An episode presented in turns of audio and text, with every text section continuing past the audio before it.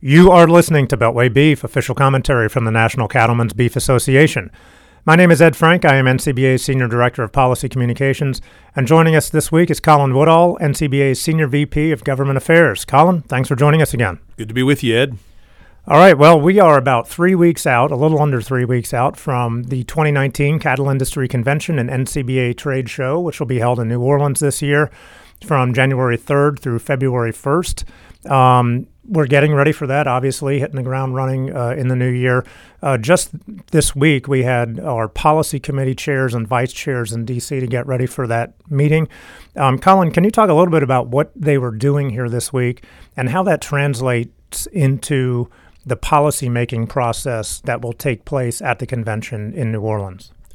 So, our committee chairs and vice chairs joined us here in Washington, D.C. this week for the overall orientation and training as they go into the 2019 Cattle Industry Annual Convention in New Orleans. For several of our chairmen, they've served as vice chairs, and this is their first term as chair. And most all of our vice chairs are new. So, this is a great opportunity to talk about parliamentary procedure, talk about NCBA's bylaws and our structure, and to talk about the overall committee process that we utilize in Washington, D.C., and also allowed us as staff to work with them to finalize all the details on the committee meetings ranging from federal lands to property rights and environmental management to cattle health and well being.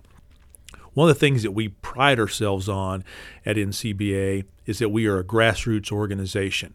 So all the work that we do here in Washington, D.C. is based off of NCBA's policy book. Those are decisions and policy positions not made by us as staff, but by NCBA's members. And a lot of time that ends up as an idea that pops up at a county meeting or a state meeting and then is brought to NCBA where it's debated in the committees chaired by the leaders who have been here this week, debated on by NCBA's members from across the country.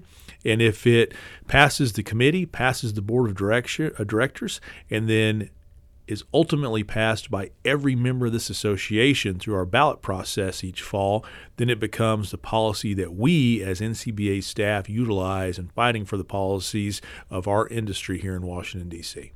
Yeah, that's an important thing to remember. Obviously, the convention is a lot of fun. There's a lot of fun aspects. New, Orleans is a fun town. We've got Big and Rich coming to entertain everybody this year. Terry Bradshaw is giving a keynote address. But it's important to remember that in addition to all that and the networking that takes place, um, there is serious business that takes place there on the policy side. Now, obviously, you mentioned the, the policy book, which is a, a, a large document, several hundred pages or over 100 pages anyway.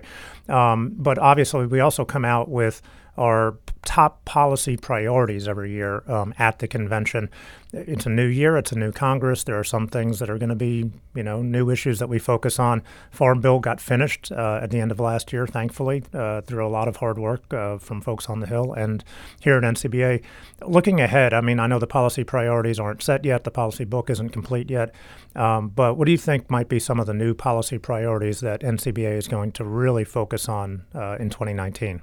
As you said, Ed, we really spend a time trying to identify those policy priorities based upon the political environment that we're dealing with, the hot topics within the industry, and the true needs of our membership. And after we have that approved by the executive committee, in New Orleans, then we'll be able to really start focusing on those efforts.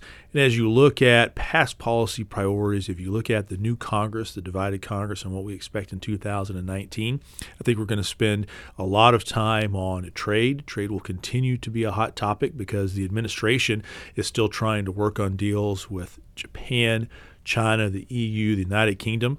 And of course, we need Congress to step in and ratify the USMCA, which is the NAFTA 2.0. Uh, we're also going to spend some time, uh, this is continued time, working on things such as fake meat, which was a policy priority last year. It's still a priority for us. Uh, ELDs, electronic logging devices, and hours of service will remain a priority. But we'll also be looking at a new one here in 2019, and that is the upcoming 2020 Dietary Guidelines for Americans. That process will kick off in earnest here in 2019, and we will spend a lot of time making sure that those are fair, they're based on sound science, and that beef stays in the center of the plate. All right. And then, of course, finally, uh, kind of the elephant in the room, at least here in Washington, uh, is the ongoing government shutdown. I think we're at 20 days at this point. Um, and uh, you know, if you check out the language and the body language um, of everybody involved, it doesn't seem to be uh, ending anytime soon. Um, what what do you think is going to lie ahead in the next week or two or three?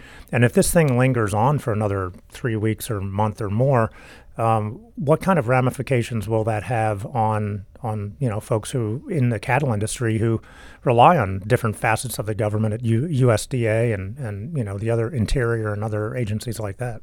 You know, so far we have to uh, send our, our thanks and gratitude to the administration and USDA for maintaining mandatory price reporting as an essential function of government but more importantly, making sure that the Food Safety and Inspection Service inspectors are sitting on the line so that way we can, can, can continue to process beef every single day. That has been a, a key component of uh, this particular government shutdown, and we've been able to keep them on the line.